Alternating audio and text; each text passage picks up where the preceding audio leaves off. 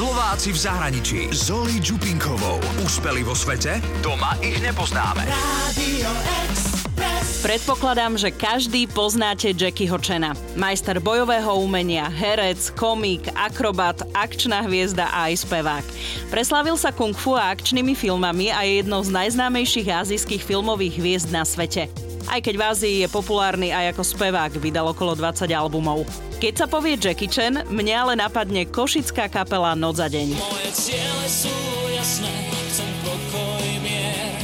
Byť rýchly a chrabrý ako Jackie Chan. Dnes vám nepredstavujem Jackieho Chena a ani Noc za deň, ale Slováka Pavla Dvožáka, ktorý žije 7 rokov v Číne.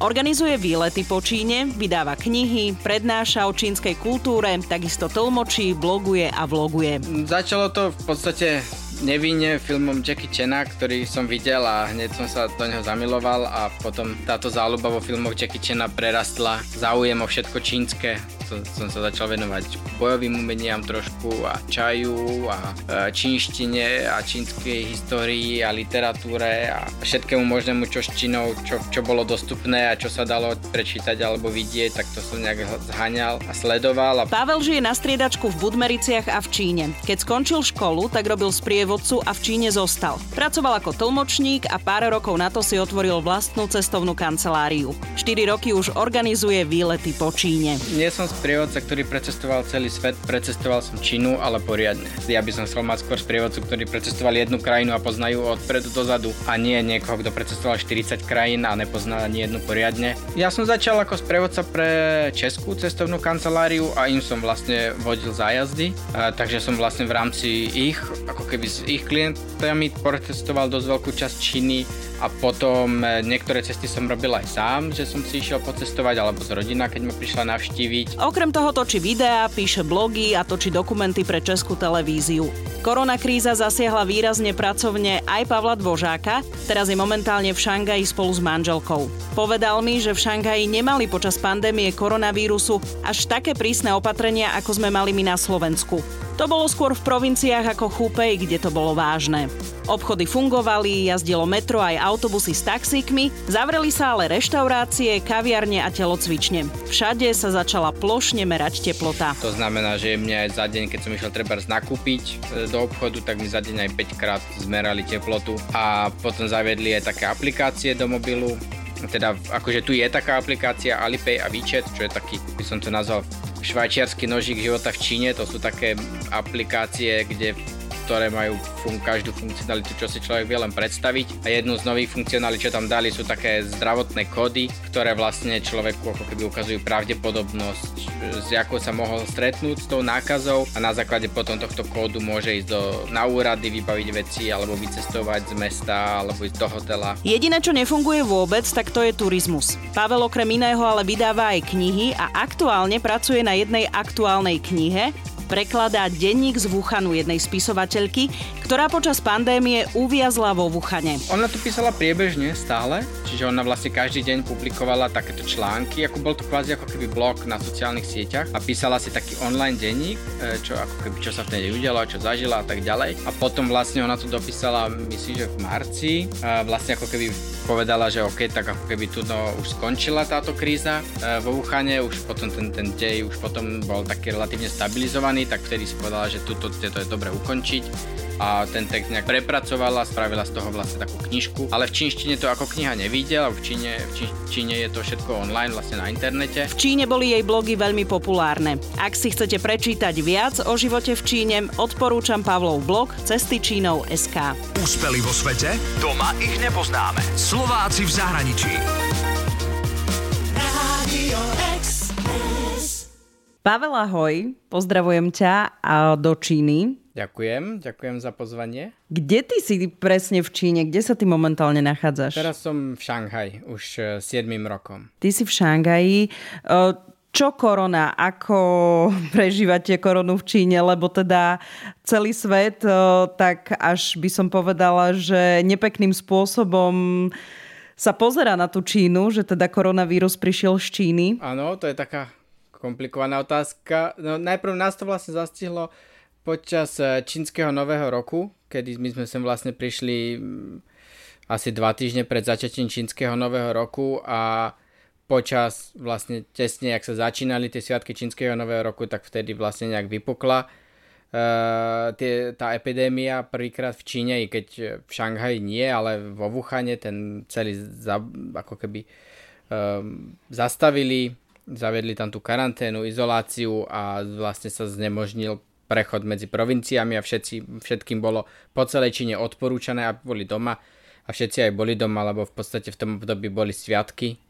No a odtedy sme viac menej doma stále, už, už ani neviem koľko mesiacom, to bude asi tretí mesiac, čo sme teraz doma e, stále zavretí. Ale my obidva máme home office, takže není to až také zle. To znamená, že že nemôžete ani chodiť von. Máte teraz ešte stále nejaké také mm, prísne opatrenia v Šangaji? Vo väčšine Číny neboli ani také prísne opatrenia, jak sú napríklad, jak boli na Slovensku, alebo jak sú v Európe, alebo v Amerike. V podstate v Číne sa to vlastne vymklo spod kontrole hlavne v provincii Hubei a potom ešte v provincii Guangxi, ktorá je na juh od Hubei. Títo dve provincie boli také vážne.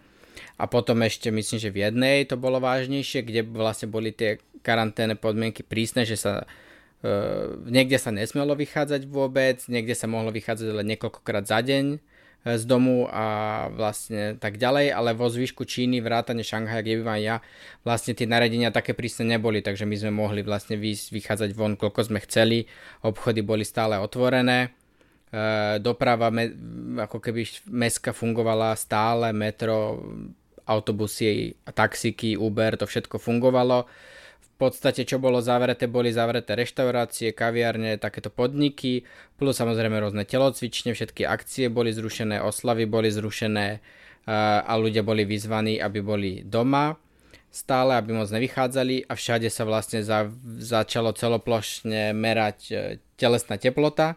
To znamená, že mne aj za deň, keď som išiel treba nakúpiť e, do obchodu, tak mi za deň aj 5 krát zmerali teplotu.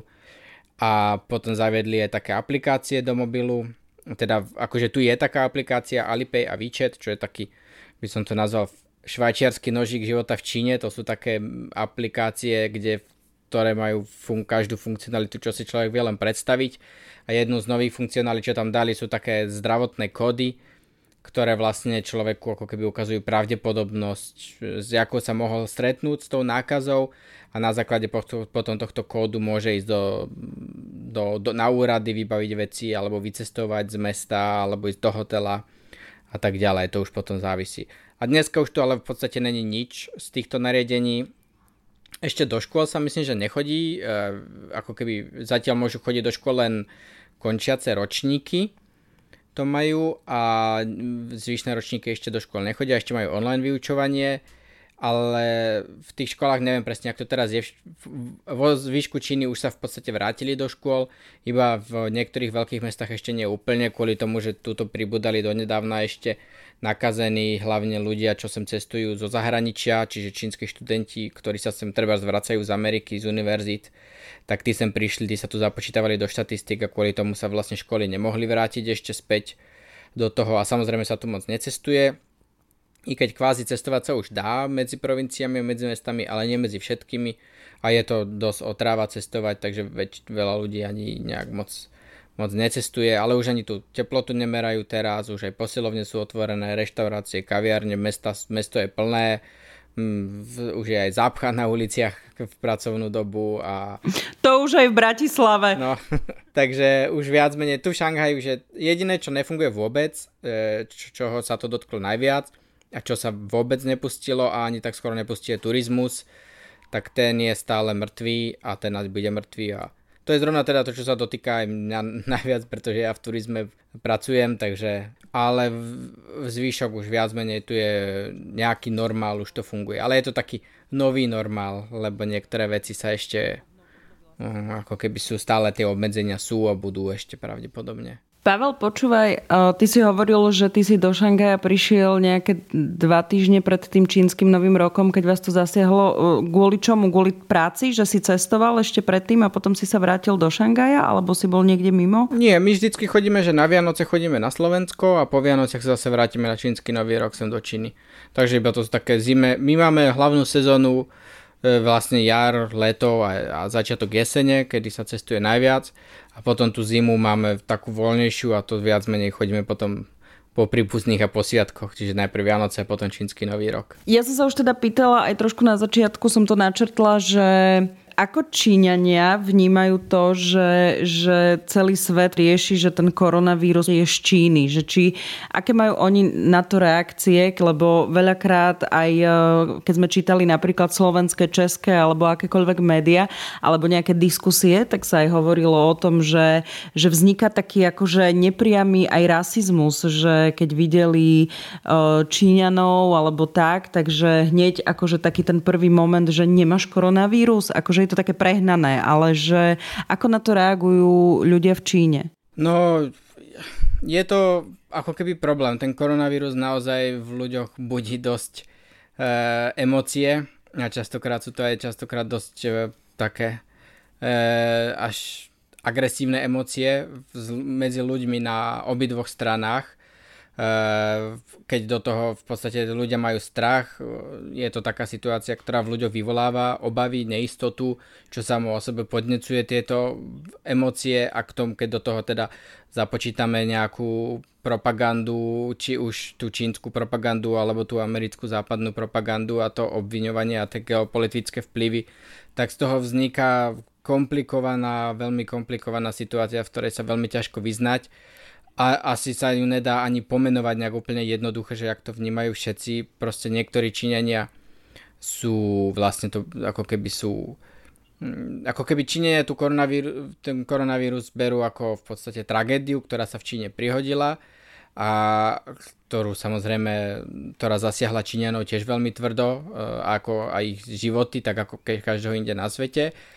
A zároveň potom samozrejme sa vlastne ohraňujú alebo obraňujú proti týmto obvineniam, treba zase zo západu, že oni sú tí, ktorí to spôsobili a zároveň potom oni zase je tam strašne veľa, tam vzniká rôznych príbehových línií, ktoré niektoré sú vymyslené, niektoré sú konšpiračné teórie, niektoré e, sú len vymysly a niektoré sú polopravdy z obi dvoch strán, hej, a je v tom nemyslím si, že teraz je nejaká doba, kedy by sa to dalo úplne tak nejak objektívne zhodnotiť, že jak to Číňa, či, či, ako Číňania berú. No, hej.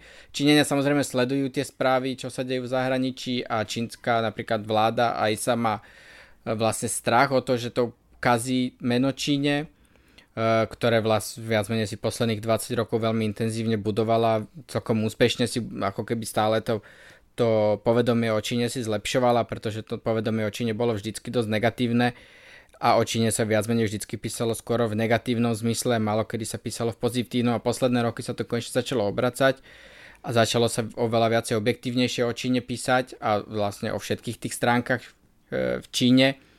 A Čína sa snažila budovať si nejaké takéto dobré meno a tú soft power vo svete a toto, táto kríza to ohrozila celé toto niekoľko ročné, možno až 20 ročné úsilie a čo samozrejme aj ako keby tá čínska vláda vníma ako veľké riziko. Dokonca prednedávnom sa dostalo aj do novín, že ušiel nejaký interný záznam, ktorý ako keby koloval po strane o tom, že sa boja až ozbrojeného konfliktu z USA. A takže je to, ako keby berú túto situáciu veľmi vážne na tých oficiálnych miestach a dávajú si pozor, aby, aby sa to nejak nevyostrilo do rozmerov, ktoré by sa potom ťažko už nejak kontrolovali. A tie aj medzi tými obyčajnými ľuďmi tie emócie sú rôzne. Niektorí to berú ako krivdu, niektorí to berú ako zlyhanie v, Čín, v Číne, niektorí to berú ako, že ich obvinujú neprávom. Je to také aj z každého mm-hmm, trošku trošku. Jasné. Pavel, aký je tvoj uh, príbeh? Uh, povedz mi, ty pochádzaš, ja som si prečítala, uh, teda žiješ že na striedačku v Šangaji a na striedačku v Budmericiach, to platí? No tak teraz po, počas koronavírusu to moc neplatí, lebo teraz sa cestovať nedá. Oh, áno. Ale ešte pred koronavírusom to platilo, takže tak som asi tretinu z roka som bol na Slovensku a dve tretiny z roka som bol tu v Číne, niekedy viacej na Slovensku, niekedy menej, ale snažil som sa byť stále čo, čo najviac na Slovensku. V podstate ja som sa do Číny dostal, alebo do Číny, o Čínu som sa začal zaujímať už e, na základnej škole a potom som čínštinu vyštudoval e, na univerzite a do Číny som sa vlastne presťahoval na štúdia 2010 a odtedy tu tak so, s malými pauzami bývam, bývam stále a ale moje podnikanie aj vlastne je na Slovensku, takže aj kvôli tomu sa veľmi často vraciam. No dobre, tak e, si to trošku rozoberme. Prečo ťa fascinuje Čína? Prečo si tak inklinoval k tej Číne? Začalo to v podstate nevinne filmom Jackie Chana, ktorý som videl a hneď som sa do neho zamiloval a potom táto záľuba vo filmoch Jackie Chana prerastla záujem o všetko čínske. To som sa začal venovať bojovým umeniam trošku a čaju a e, čínštine a čínskej histórii a literatúre a, a všetkému možnému, čo s Čínou, čo, čo bolo dostupné a čo sa dalo prečítať alebo vidieť, tak to som nejak zhaňal a sledoval a, no a, a tak nejak potom to prerastlo do toho, že som sa rozhodol, že to pôjdem aj študovať na vysokú školu hoci úplne na začiatku som chcel byť animátorom alebo kres nejakým filmárom alebo fotografom, ale nakoniec som sa dal na synológiu a išiel som študovať čínštinu a potom som sa sem dostal prvýkrát. Na štipendium a keď už som to, jak som sem prišiel prvýkrát, tak som vedel, že sa sem musím vrátiť a že tu chcem dostať žiť nejakú dobu minimálne možno aj natrvalo to. Uh-huh. No a kedy prišiel nejaký ten uh, posun k tomu, že, že teda už som v Číne, už uh, všetky aktivity vlastne sústreďujem aj v tej Číne a začínam robiť veci. Kedy akože prišiel, pred koľkými rokmi to bolo? Asi 2012, keď som skončil školu, tak som sa tam Išiel som sprevádzať vlastne ako keby pre jednu cestovnú kanceláriu Česku ako druhý sprievodca. Prišiel som sem na zájazd so skupinou s tým, že som sem mal prísť na dva týždne a mal som aj spiatočnú letenku. Ale ak už som bol v Číne, tak som si povedal, že už sa nevrátim a zostal som, vlastne som nenastúpil na to lietadlo a zostal som odtedy tu.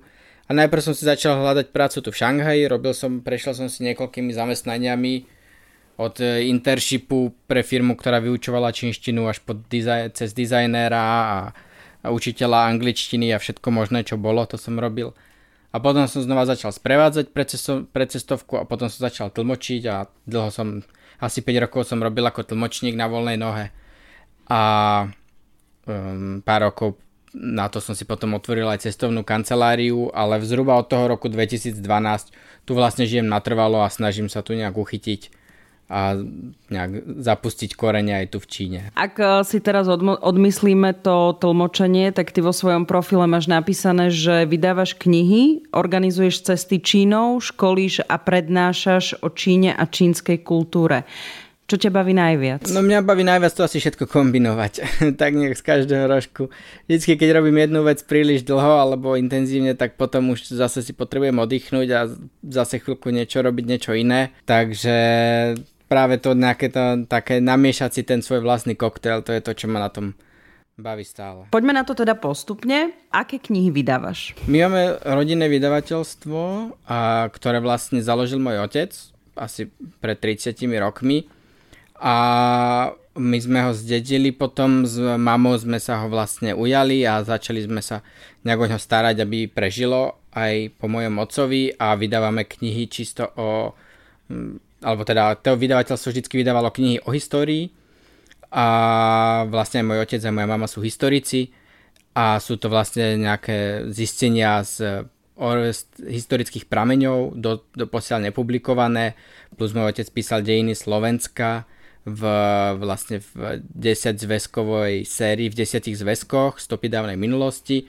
No a teraz vlastne stále sa držíme primárne tej historickej téme, a vydávame knihy o histórii, ktoré si ale vlastne zakladajú veľmi na tej vizuálnej stránke a, fotografiách. Ja tam hlavne fungujem ako fotograf, čiže cestujem po Slovensku a do tých kníh fotografujem ilustračné fotky a pomáham s dizajnom tej knihy, alebo nejak robím na tom dizajne tej knihy a plus teraz postupne nejak aj rozširujeme to, to portfólio knížiek, takže teraz prekladám svoju prvú knižku, svoju vlastnú, ktorá je práve o koronavíruse, volá sa, že denník z Wuhanu. A je, sú to vlastne zápisky spisovateľky e, Wuhančanky, teda, ktorá uviazla vo Wuhane v, na čínsky nový rok. A bola tam počas celej tej koronavírusu bola vlastne zavretá v tom Wuhane a písala z toho taký online denník na sociálnych sieťach, ktorý vyvolal aj dosť veľké emócie po celej Číne A to je knižka vlastne, ktorú teraz prekladám a ktorá vlastne bude taká prvá knižka, ktorá nie je o histórii, ktorá vyjde u nás vo vydavateľstve. A ona už e, takto to stihla, že už aj vydať knihu za týchto pár mesiacov, čo, čo tá korona kríza vlastne takto trvá? Ako jasné, že vo Wuhane to vypuklo, vypuklo skôr, ale že teda už to stihla napísať? Ona to písala priebežne stále, čiže ona vlastne každý deň publikovala takéto články, ako bol to kvázi ako keby blog na sociálnych sieťach a písala si taký online denník, e, čo ako keby čo sa v ten deň udialo, čo zažila a tak ďalej. A potom vlastne ona to dopísala, myslím, že v marci. Vlastne ako keby povedala, že OK, tak ako keby tu no, už skončila táto kríza e, vo Wuhane, už potom ten, ten dej už potom bol taký relatívne stabilizovaný, tak vtedy si povedala, že tuto, tieto je dobre ukončiť a ten text nejak trošku prepracovala, spravila z toho, upravila a spravila z toho vlastne takú knižku, ale v čínštine to ako kniha nevidie, v Číne, v Číne je to všetko online vlastne na internete e, a väčšina Číňanov už to čítala, ono sa to stalo dosť známe po celej Číne. A bola to naozaj taká online virálna záležitosť v Číne, ale vidie to vlastne predala práva do USA a. Tamto buď ter, už vyšlo, alebo to teraz niekedy vyjde, je ter, teraz akože to nejak prebieha. Už som videl minimálne obálku, jak vyzerá. A máme aj preklad, viem, že anglický preklad je hotový, ale ja to zase prekladám z čínštiny. Uh, takže na tom sa ešte pracuje. No je to kniha určená, ako keby v Číne to ako kniha nebude. Mhm, jasné. A ty si v kontakte s tou spisovateľkou alebo len s nejakou agentúrou, ktorá ju zastupuje? Ja som v kontakte s agentúrou, ktorá zastupuje práva a plus s prekladateľom, e, ktorý je jej priateľ a ktorý to prekladá do angličtiny. Mm-hmm. No a čo ťa tak akože najviac e, zaujalo alebo šokovalo z tých vecí, čo ona písala? Čo ma tak e, prekvapilo práve, že, že som si tak uvedomil, že oni v tom Wuhane mali obrovskú nevýhodu oproti zvyšku sveta, že oni nevedeli, čo, čo, to, čo to vlastne na nich padlo, že čo sa vlastne deje. Že vlastne keď k nám už nejak do ne, dostal tento koronavírus a už začala toto, e, táto izolácia a všetky tieto opatrenia, tak viac menej koronavírus bol v správach 3 mesiace a všetci už nejak vedeli, o čom to je. Už to malo vlastný názov, už sa tá choroba volá COVID-19 a vyše mesiaca a vírus má svoj vlastný názov a tak ďalej, ale keď to bolo v tom Wuhane, tak vlastne nikto nevedel, čo sa deje. To, to bolo na tom také strašidelné, že sa vlastne len objavili záhadné zápaly plúc, kedy ľudia začali proste no, umierať a chorlavieť vo veľkých množstvách a naozaj to vybuchlo. Vlastne my tuto všetci to vedeli, tuto sa všetci snažili vyhnúť nejakému tomu vrcholu a tomu, aby to tu vypuklo tým, to, touto izoláciou pretože vedeli, čo, čo nás ako kvázi, čo môže svet čakať, keď sa tomu nevyhneme. Ale to, to čo v ten Wuhan mal to nevýhodu, že tam to proste prišlo od chrbta vyslovene, to zrazu už bol ten vrchol a nikto nevedel vôbec, čo to je, čo sa deje, o tom víruse nikto nič nevedel. A bolo to také, že tam bolo oveľa viacej tej neistoty a toho neznámeho, než to je vo zvyšku sveta to je asi také, čo ma najviac tam, čo som si tak naplno uvedomil pri tom prekladaní. Mm, a ona to tam vlastne o tom všetkom píše a o tých svojich aj dojmoch a pocitoch a to, čo prežívala, keď aj ten Wuhan vlastne uzavreli. Mm-hmm, áno, áno. Ona, to, ona píše presne, že o tom, čo prežíva ona, čo je bolo v jej okolí, čo je príbuzný, ale potom sa aj dosť e, intenzívne ako keby dostáva k tej politike a ako keby hovorí o tom, jak tá miestna vláda reagovala, čo spravila dobre, čo spravila zle, ich aj dosť tvrdo kritizuje, na druhej strane niekedy sa ich zase aj zastáva. A je to, ale myslím si, že postupom tej knihy aspoň podľa toho, čo mi to moja žena hovorila, ktorá ju už ako keby prečítala celú, ja ju postupne prekladám, postupne čítam, e, tak e, v podstate ako keby dosť potom ešte pritvrdí v tej kritike, takže kvôli tomu aj v Čínenia ako keby hlavne takéto nacionalistické krídlo v Číne, mm, ako keby takých tých komentátorov na internete a disk- diskutérov nacionalistických, tak sa na ňu e, ako keby dosť zniesli na online útoky kvôli tomu, že nesúhlasia, nesúhlasia s tým, aby to dávala do zahraničia. E, práve kvôli tomu, že ako keby dosť sa vyjadruje aj k tomu, ako, jak sa k tomu pristupovali tie miestne vlády a v čom zlyhali a v čom nezlyhali a tak ďalej. To je to tlmočenie a knihy. A teraz e, povedz mi o tvojich teda tých cestovateľských záležitostiach. Máš aj cestovku, respektíve organizuješ tie cesty Čínou. To už ako dlho trvá a ako to vlastne vzniklo? Cesty Čínou už mám asi štvrtým rokom. Myslím, že tak 4 sezóny zájazdov mám kedy vlastne také dva roky, toto mal byť tretí rok, kedy to robím viac menej už úplne full time, že sa snažím, aby to bola moja primárna aktivita. Toto mala tretia byť taká hlavná sezóna. A vyšlo to náhodou, že mi vlastne jeden čitateľ môjho blogu napísal, či by som ho nezobral po Číne a nevymyslel nejakú cestu. Tak som mu ju vymyslel, išiel som to s ním, to sa mu veľmi páčilo, tak som povedal, že tak vyskúšam si cestu dať na, na môj blog, že či sa niekto prihlási a prihlásilo sa, hneď prvý, na prvýkrát sa to naplnilo, takže som si povedal, že asi to môže fungovať. Tak ďalší rok som potom vypísal dva zájazdy, tri a vždy sa to naplnilo a viac menej minulý rok už som mal takú, predminulý rok som mal vlastne už takú sezónu, že som mal tých zájazdov asi 4 alebo 5, 5 myslím a vlastne som mal už tak dopredu pripravené celú tú sezónu, aj minulý rok už som mal celý rok dopredu pripravenú, aj som si katalóg spravil a tento rok som tiež plánoval mať aj katalóg, aj celú sezónu, už som mal viac menej na 2021 skoro vypredanú, eh, teda 2020 skoro vypredanú, ale potom do toho prišla koronavírus, takže aj katalóg som stopol, aj všetko som stopol a teraz čakáme, čo sa, čo, čo sa bude diať. Ty máš uh, takú výstižnú vetu v maili, čo si mi teraz poslal, že neprecestoval som uh, celý svet, ale za to som precestoval Čínu. Ne, nepamätám si to úplne presne, nejde mi to teraz otvoriť, ale... Mám tam tam, že ne, nie som sprievodca, ktorý precestoval celý svet, precestoval som Čínu, ale poriadne. Ja by som chcel mať skôr sprievodcu, ktorý precestoval jednu krajinu a poznajú odpredu dozadu a nie niekoho, kto precestoval 40 krajín a nepozná ani jednu poriadne. A skôr ako si začal robiť tieto cesty pre toho jedného čitateľa tvojho blogu a postupne sa to rozšírilo, tak ty si vlastne čo od toho 2012 cestoval po tej Číne? Ja som začal ako sprevodca pre Českú cestovnú kanceláriu a im som vlastne vodil zájazdy. Uh, takže som vlastne v rámci ich, uh, ako keby s ich klientami protestoval dosť veľkú časť Číny a potom e, niektoré cesty som robil aj sám, že som si išiel pocestovať alebo z rodina, keď ma prišla navštíviť a potom vlastne úplne na začiatku tie moje cesty boli a niek- niektoré boli tak robené, že poďme, poďte so mnou ako keby odhalovať Čínu, že som vlastne to, tá cesta bola tak vymyslená, že aj ja ju idem prvýkrát, že som na tých miestach nikdy nebol.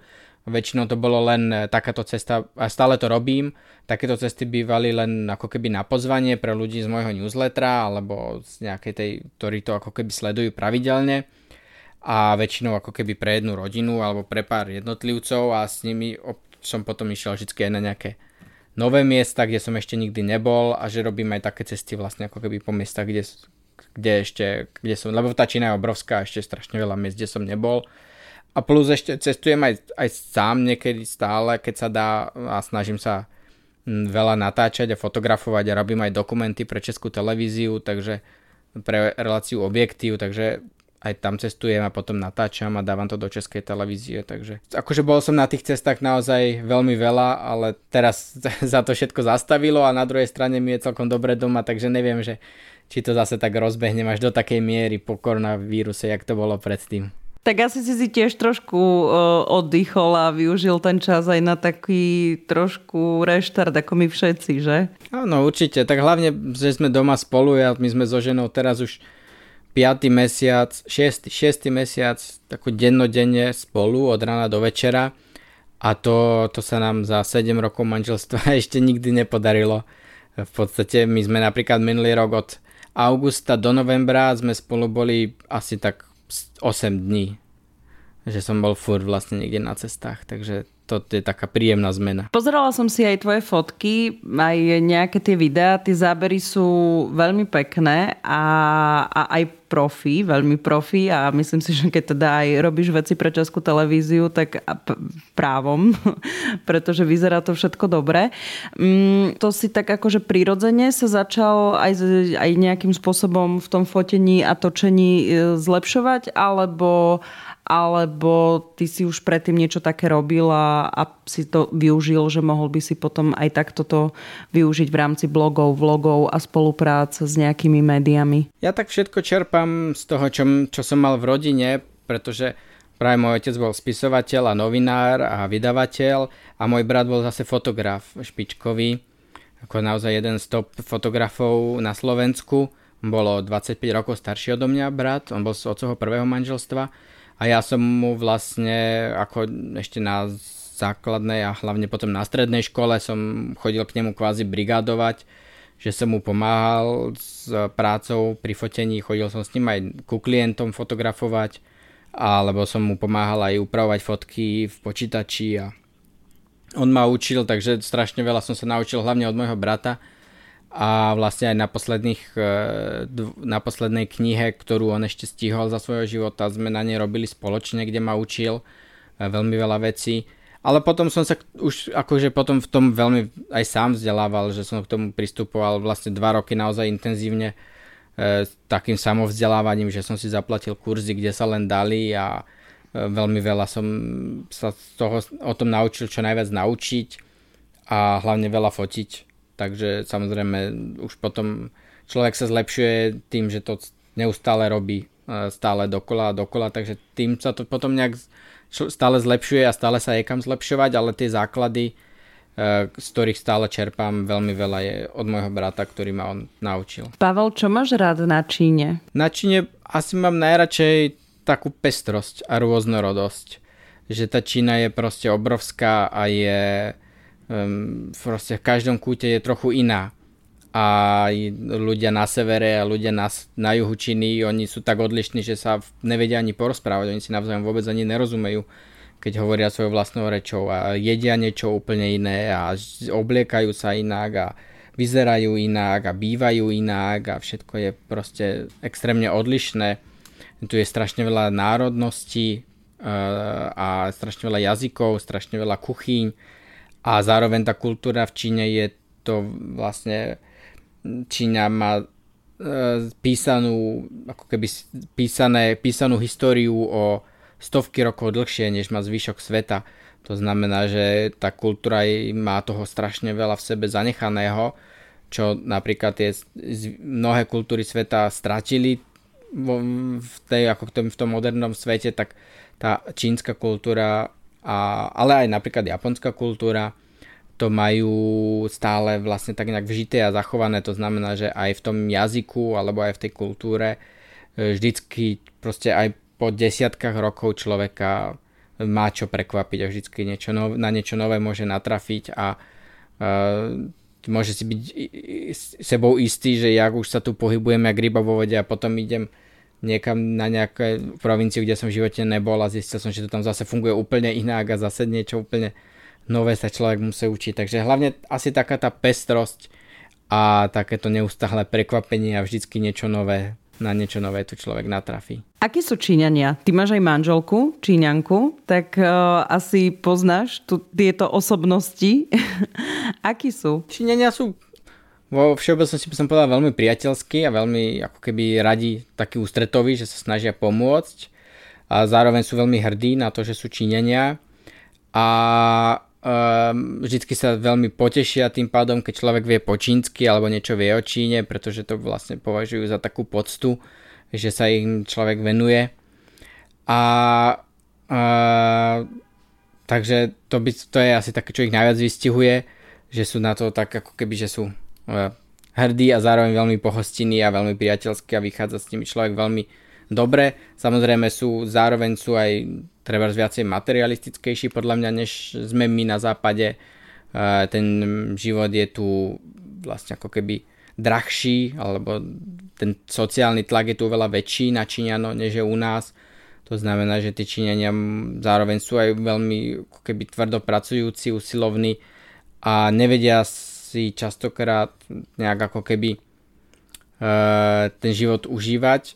Uh, naozaj ho venujú častokrát úplne tej práci alebo uh, no hlavne práci a zabezpečovaniu rodiny, aj keď to sa postupne mení, hlavne s tou bohatnúcou vrstvou Číňanov, ale sú vlastne ako keby oveľa viacej nejak zapriahnutí v takom tom kolobehu prežitia, než my, než my v Európe. Veľa sa hovorí aj o čínskej propagande a napríklad mm, videla som taký článok na tvojom blogu, že cenzúra, internet, cenzúra internetu v Číne, že teda keď aj človek cestuje do Číny, tak nech sa poriadne pripraví.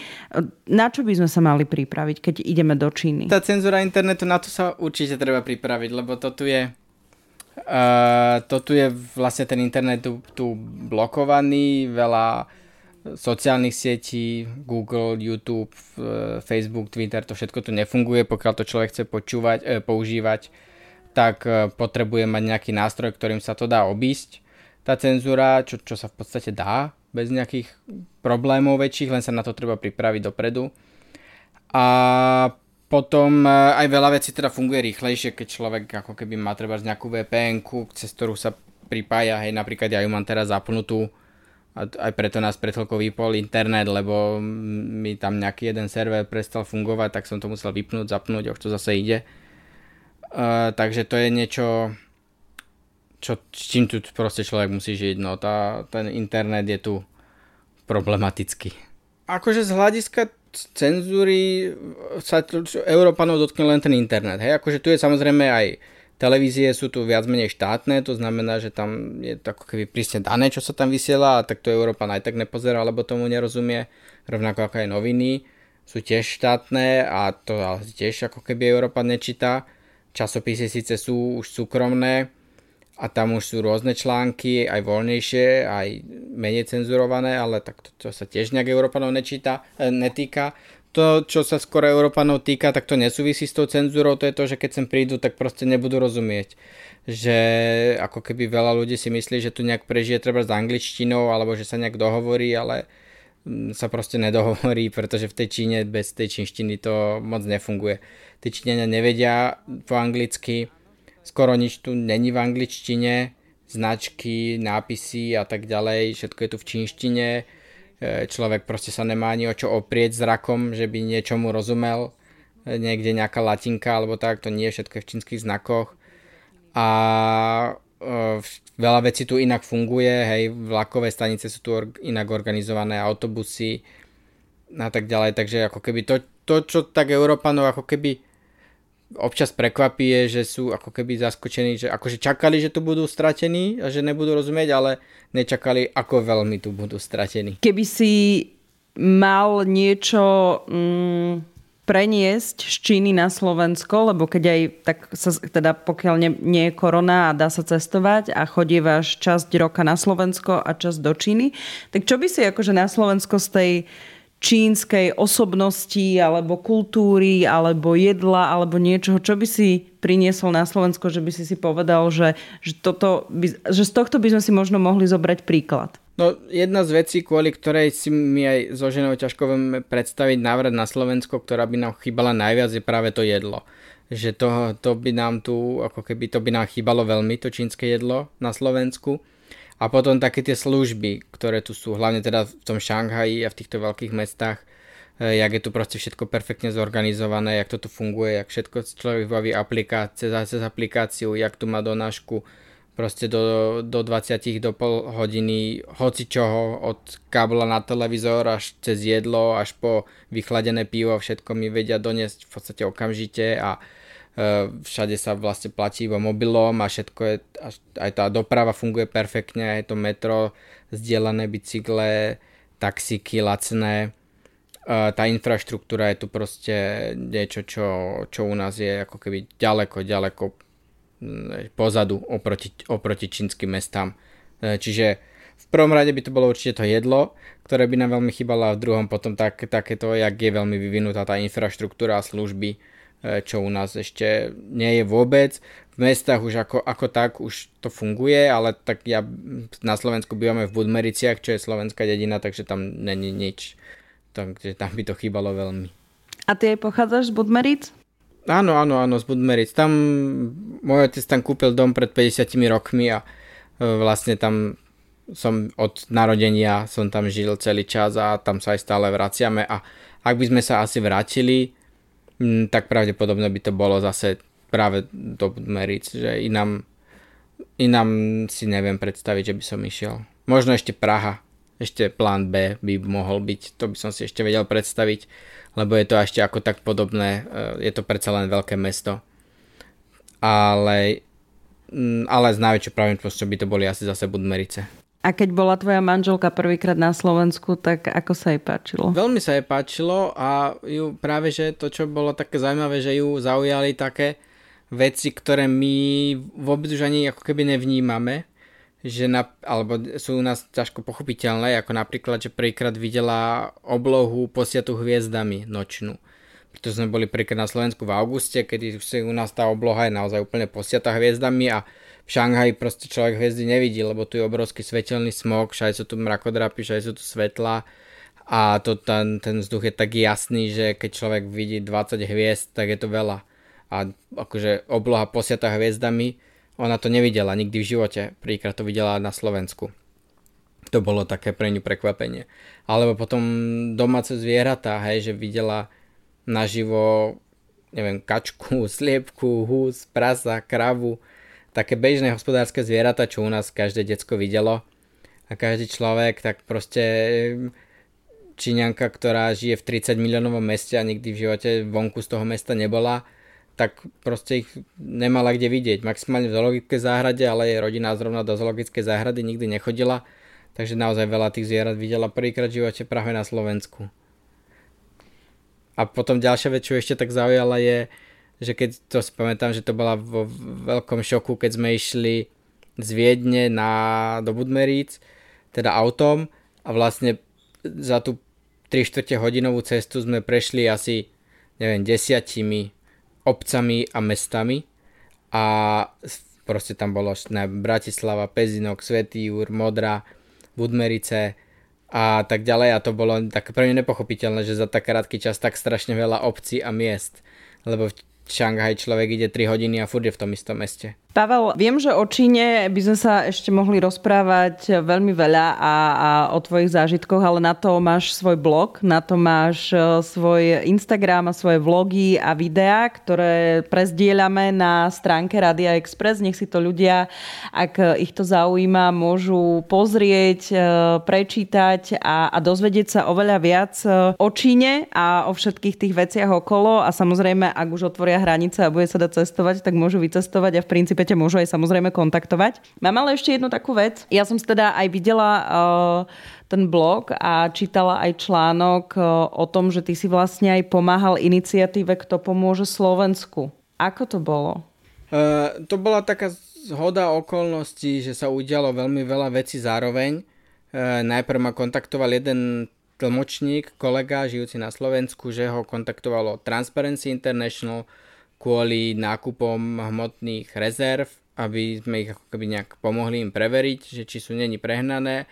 Zároveň potom e, ma práve napojil kolega, teda i môj bývalý klient na e, kto pomôže Slovensku, že zháňali nejaké tieto materiál v Číne a potom ma zase ešte ďalší jeden môj klient kontaktoval a potom ma ešte kontaktoval konzulát, pretože vlastne komunita Slovákov v Šanghaji spravila zbierku a nakúpila nejaké rúšky pre nemocnicu na Slovensku, pre detské oddelenie a poslali sme to tam. Takže, a toto všetko vlastne z rôznych častí prišlo v priebehu dvoch dní alebo troch dní, sa mi ľudia ozvali.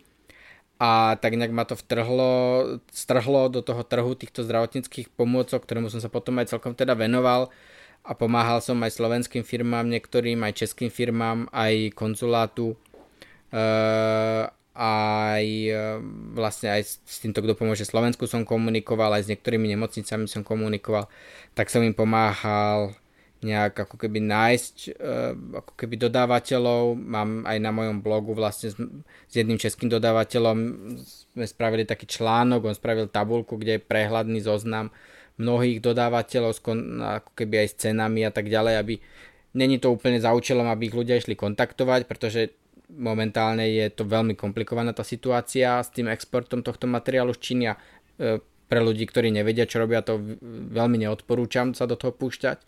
Ale je to kvôli tomu, aby ľudia mali prehľad zhruba o tom, že za aké ceny vlastne sa to pohybuje, aby nenaleteli podvodníkom rôznych, ktorých, alebo neschopným obchodníkom, ktorých je veľmi veľa momentálne, ako aj na jednej strane, tak aj na druhej strane. Bolo to náročné, akože vykomunikovať takéto veci, akože jasné, mal si skúsenosti s komunikáciou, vieš po čínsky, asi tiež už máš nejaké kontakty, nejaký prehľad, ale bolo to náročné, lebo to je zase taká situácia, že to nie je nejaký biznis, ktorý sa, o ktorý sa teraz rozhodne ktorý sa rozhodne teraz riešiť nejaký kamož a zistí mi nejaké info, ale toto bola vlastne celosvetová kríza a všetci to riešili. No presne, to bolo, bolo to obrovský problém a dokonca na tom vyšiel aj obrovský článok na Guardian, eh, v ktorom vlastne napísali obrovskú reportáž, kde väčšina obchodníkov hovorila, že ešte nikdy v živote nezažila niečo také, jak čo sa dialo s týmto zdravotníckým materiálom a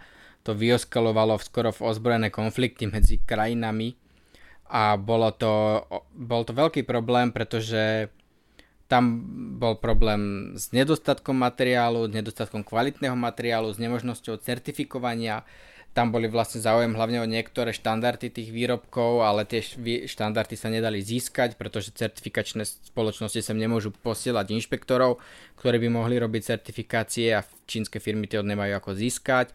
Potom vyrábali vlastne čínske certifikáty a vznikli nové firmy, ktoré aj falšovali tie certifikáty a hlavne tie ceny boli proste nemenné, to väčšinou e, čínske firmy vyrábali nepretržite, čo mohli. Všetky firmy prešli na výrobu týchto rúšiek a respirátorov, lebo väčšina biznisov v Číne spadla a tie firmy proste, aby prežili, a aby si nejak udržali ten cash flow, jediné, čo im zostávalo, bolo prejsť na výrobu týchto zdravotníckých pomôcok, takže všetci, všetci začali vyrábať, hej, proste firmy, ktoré predtým vyrábali obaly na iPhony, alebo ponožky, alebo e, auta, tak e, tie všetky začali vyrábať e, respirátory a rúška. A vyrábali to a od nich to nakupovali vlastne e, obchodníci, ktorí mali obrovský kapitál, tieto všetko vykupovali a dávali to do skladov, čím navyšovali cenu a potom vždy vyslali ponuku do sveta, že tu máme na sklade 2 milióny respirátorov, cena je takáto a takáto, kto skôr platí, ten skôr bere.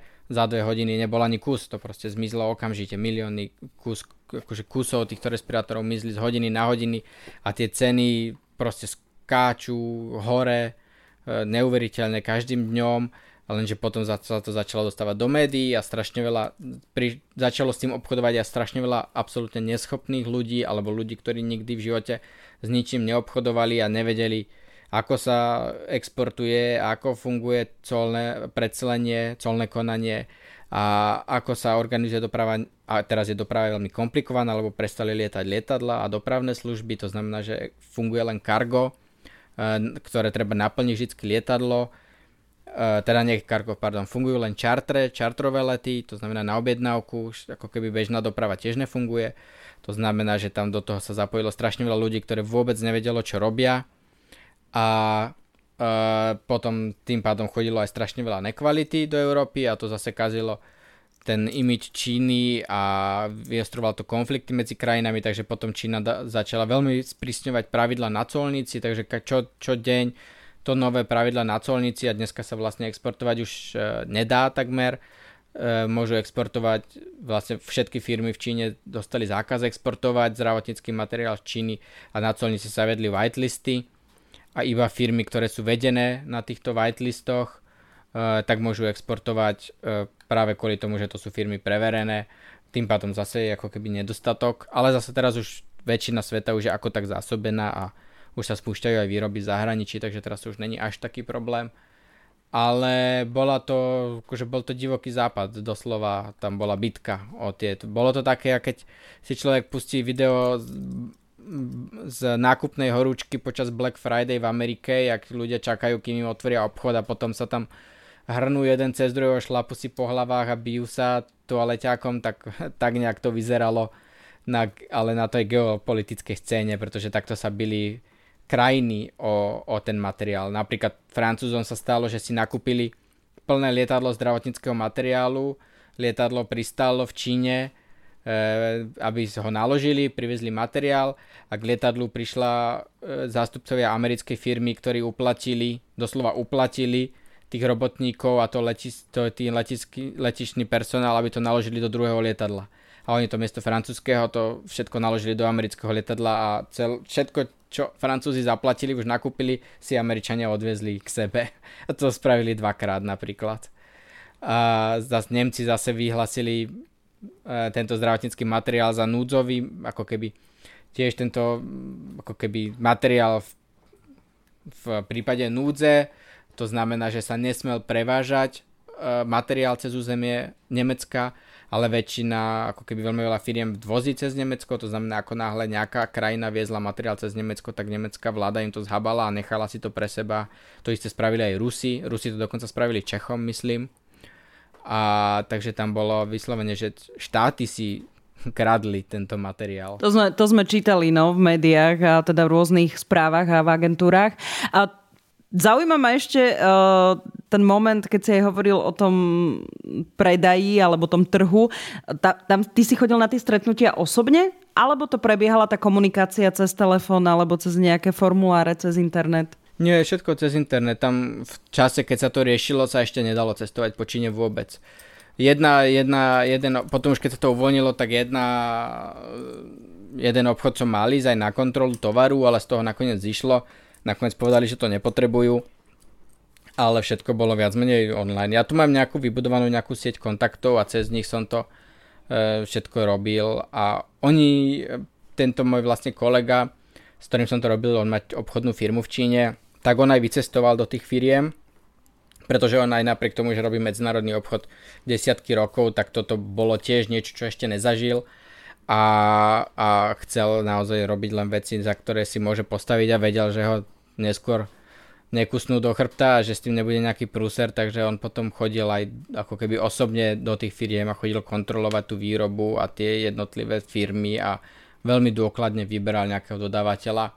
Ale bol to problém, lebo keď človek našiel dobrého dodávateľa, tak ten dobrý dodávateľ potom zase mal väčšinou objednávky na dva mesiace dopredu a nebolo moc kapacitu, aby mohol začať vyrábať. Pavel, takže ďakujeme za pomoc, aj keď si takto v zahraničí, že aj vďaka tebe vlastne iniciatíva Kto pomôže Slovensku mala takúto pomoc priamo na mieste v Číne, keď potrebovala vyriešiť práve tam veci. Ďakujem, no. Tak in, Kto pomôže Slovensku, oni zrovna myslím, že mali veľmi veľa kontaktov v Číne, že ja som ani zďaleka nebol jediný a myslím, že som nebol ani zďaleka ten najdôležitejší, že oni Zrovna oni, myslím si, že boli celkom dobré e, zorganizovaní v Číne, lebo tam v tej iniciatíve sú aj podnikatelia, ktorí s Čínou dlhodobo fungujú, takže e, zrovna e, aj s nimi som síce komunikoval, ale zrovna ako keby skôr iným subjektom som pomohol viacej než im, pretože oni myslím si, že boli veľmi profesionálni